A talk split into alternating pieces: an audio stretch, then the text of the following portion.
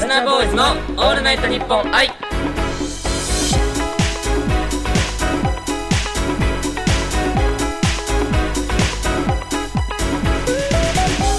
んにちは。僕たちは5人組ボーイズポップスグルー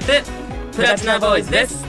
はい、グループ最年長、ダンス振り付けしてます小池城です。グループ最年少、牧田一成です。よろしくお願いします。お願いします。お願いします。はい、プラチナボーイズのオールナイトニッポン愛は、僕らプラチナボーイズの魅力をあなたにたっぷりお伝えする番組です。はい、ということでね、小池さん、はい、夏休みは宿題を早めにするタイプですか？宿題か、あ、はい、僕めちゃめちゃ遅くやるタイプですね。最後の最後で、夏休みギリギリまで、最後まで粘って粘って、最終的に友達とかからなんかこう宿題を見せてもらって写すタイプだったかな。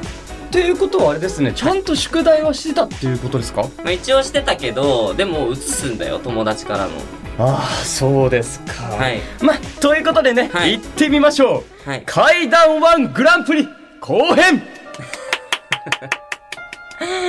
拍手じゃないよ。拍手じゃないよ。はい、怪談1グランプリとはね、もうね、メンバーがオリジナルで作ったね、怪談話を披露するということで、はい、まあ、誰が一番ね、怖い話ができたかっていうのでね、グランプリの王者を決めていきたいと思います。はい。はい。勝手にね、進行を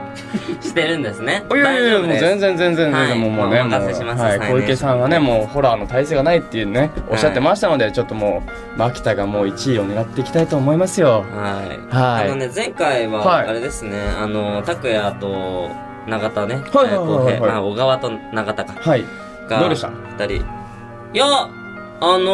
や、すごい考えてきてくれてたんだなというか、はい、まあ、なんか実体験もありつつ、まあその怪談話を考えてきて、でも2人ともあれか、実体験っていうかリアルな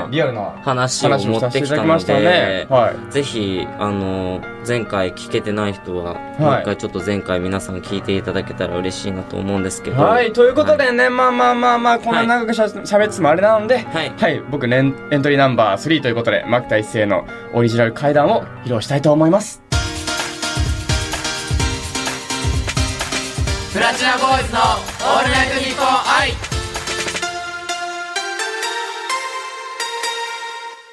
ボーイズ&ガール、プラチナボーイズ小池城です。牧田一成です。エントリーナンバー3、牧田一成のオリジナル怪談を聞いていただきます。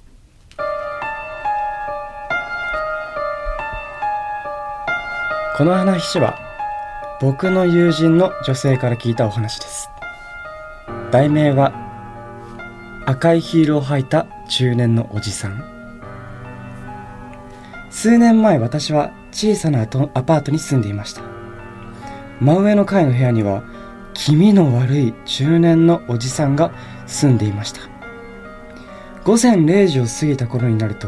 決まって天井から聞こえてくる奇妙な音が私を悩ませた。コンコンコンコンコンコンコンコン。ヒールで床を歩いているような小さな音が朝になるまで絶えずに聞こえてきます。それが何日も続いた後、その音にある規則性があることに私は気がつきました。一晩中同じリズムで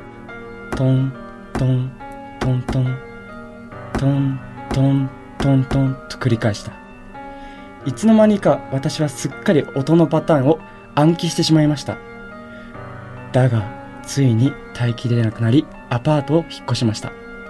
その後、何年か経ち、結婚して娘も生まれ、当時のこともすっかり忘れていましたが、ある日、学校から帰ってきた娘は、ママ、この意味わかる？と笑顔で言って、キッチンのテーブルをコツコツとノックした。私は全身から血の気が引いたと思いました。かつて私が悩まされ続けたあのハイヒールの足音と同じパターンだったのです。わからないわ、なんて意味なの？娘はこう言いました。学校でモールス信号を習ったの、今のはね、助けてって意味なんだって。はい、以上です。ああ、怖い。これは怖い。はい、ということでね、今のを解説させていただきますと、うん、おじさんはヒールを履いてたんではなく、うん、女の子を監禁したりとかしていて、女の子が何年もの間コツコツコツと私、まあ、下に住んでた人たちに助けてと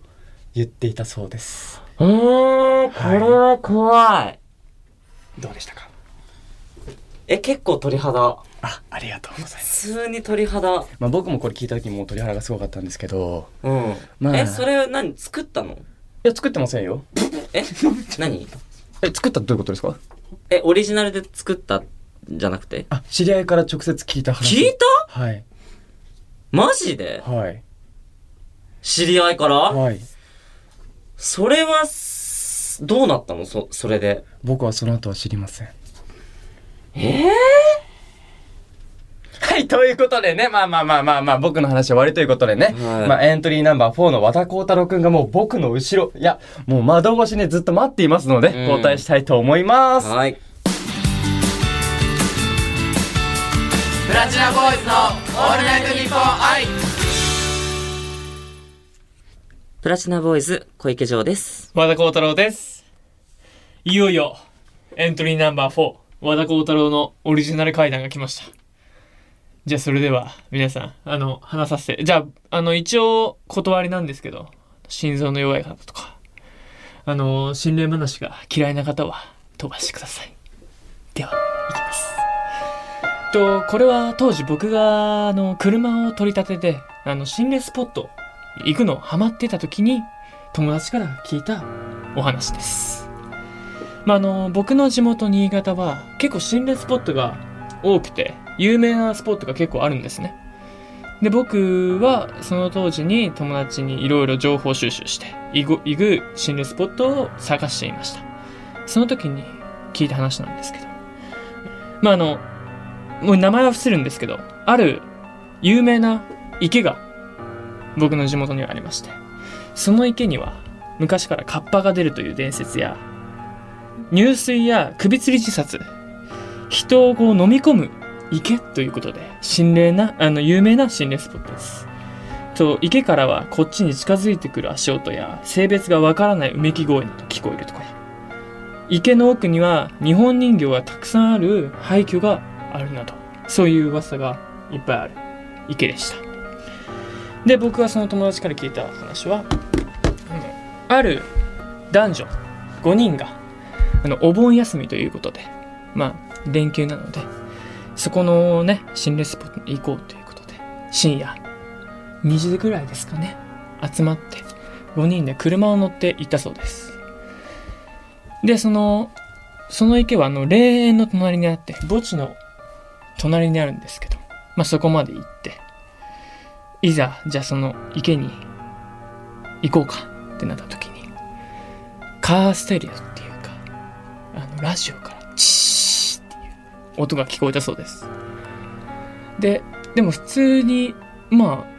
あ状況的にありえないじゃないですか。でもまあ若い男女なので、まあ、そこはもうわー、なんか雰囲気あるねみたいな感じで、まあ気にせず行こうよ、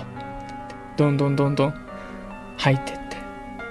まあその池まで到達するに結構道があるので、まあこう森林、木とか草とかいっぱいあって、そこをこう奥まで到達するとやっと池が見えてく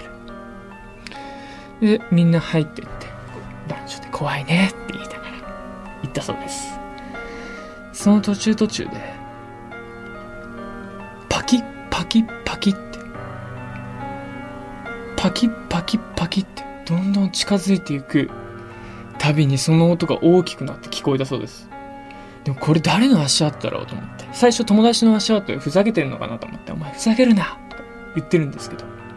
でもみんなそっから動かず、ふざけるなって話してて、じゃあ一回止まってみようつってみんなで止まったそうです。で、ちょっと耳を澄まして聞いてみると、本当に誰も歩いてないのにパキッパキッパキッパキッって聞こえるそうだったんです。これはやばいねって言って、いやでもまあとりあえずせっかく来たしつって奥まで行ったそうです。そしたら、まあ記念だから、まあここで写真を撮ろうかって言って、男女でみんなでパシャッ写真を撮って、でその場ですぐ写真を見たそうです。そしたらある男性のピースしてる指が2本なかったそうです。これはやばいねっつって、でみんな怖くなって一斉に走り出したそうです。そしたらその指のなかった男性が髪の長い白い服を着た女性を一瞬見たそうです。でその女性が自分をずっと見ていたと。もう怖くて怖くてすぐみんな走り出して車まで行って帰ったそうです。その日は何もなかったんです。でお盆休みが終わって、まあ仕事を始めになり、その男性はもともと工場で働いていてプレス業をやっていたらしくて、でそれでその仕事始めの最初の日、彼はプレスでそのなかった指を潰してしまって、指がなくなったそうです。その2つの。はい、以上です。あー、なるほどね。でもそのお化けの女性はなんだろう、多分まあ僕はこれ聞いた話だからあれだけど、なんかそこって本当に怖くて、僕も一回、目の前まで行ったことあるんですよ、でも本当今までその当時ハマった時はいろんな心霊スポットいっぱい行ったけど、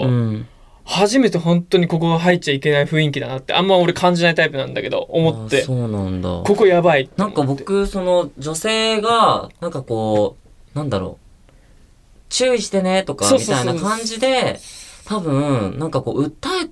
たんじゃないかなとか、なんか心霊よく聞くのはさ、そういう心霊写真に対してそのどっか片足がなかったとか、よくある話じゃん、それってそのなんか前触れらしいよね。まあそうそうそうそう、だから気をつけてねっていう意味で、まあね、そういうね、なんかこういい例じゃないけど、ちょっとこう気をつけなさいよって言ってくれた例だったりとかもいらっしゃいますよね。でもやっぱりまあまずね、いがないことが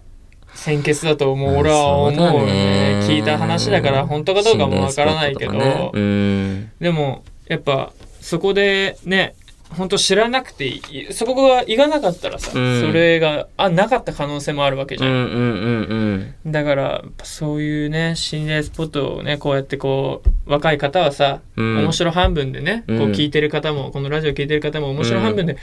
行く人もいるかもしれない中には、けど絶対やめた方がいい。そうですね、面白がってね、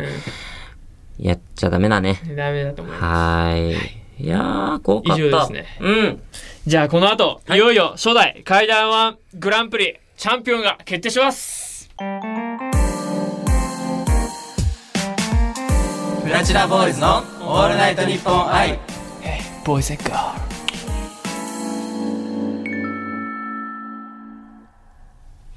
プラチナボーイズ小池城です。はい。大変長らくお待たせいたしました。ということですね、審査員の僕がですね、小池城が選ぶ初代怪談1グランプリチャンピオンは、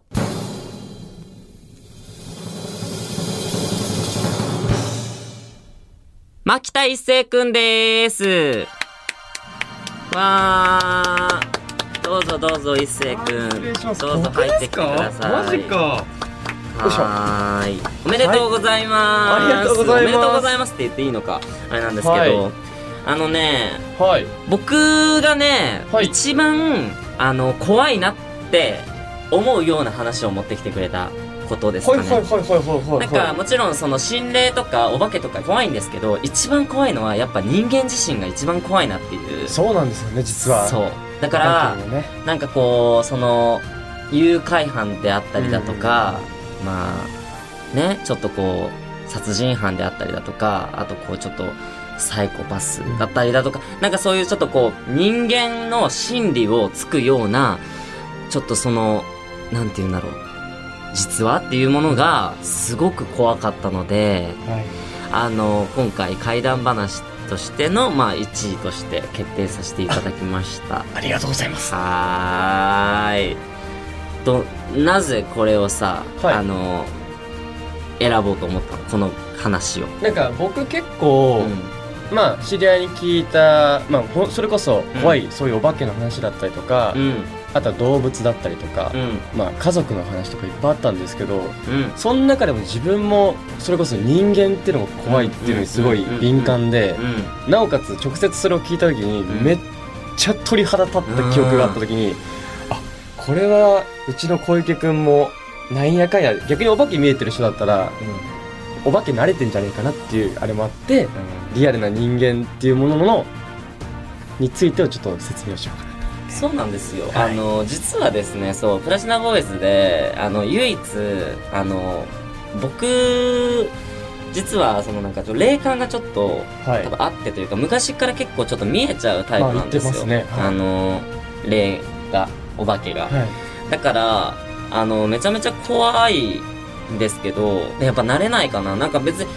見えない方が絶対いいし、感じない方が絶対いいんだけど、でもやっぱりなんか、それも含めて、やっぱこう一番人間の深層心理というか心理、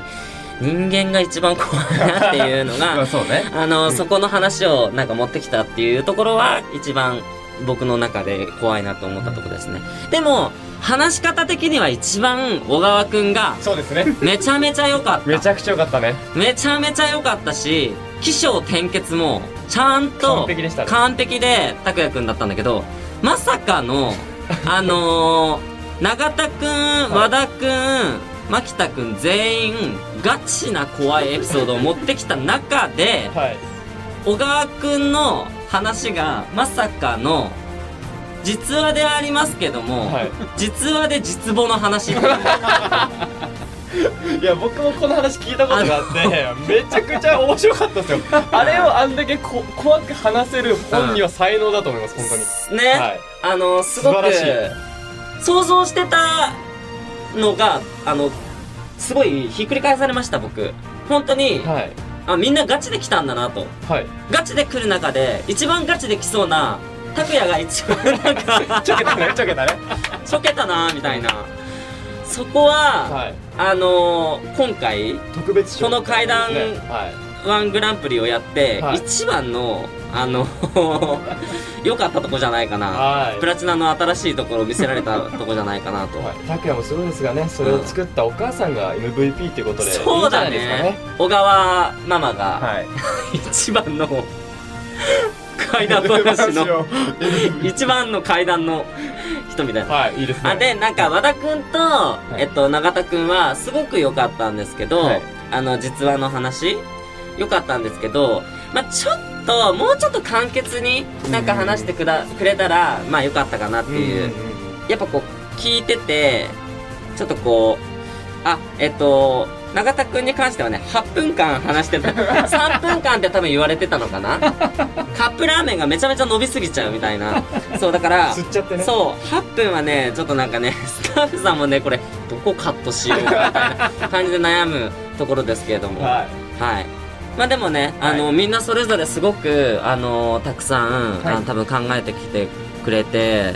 僕を本気でね怖からせようと思って考えてきてくれた、その熱い心にみんなに拍手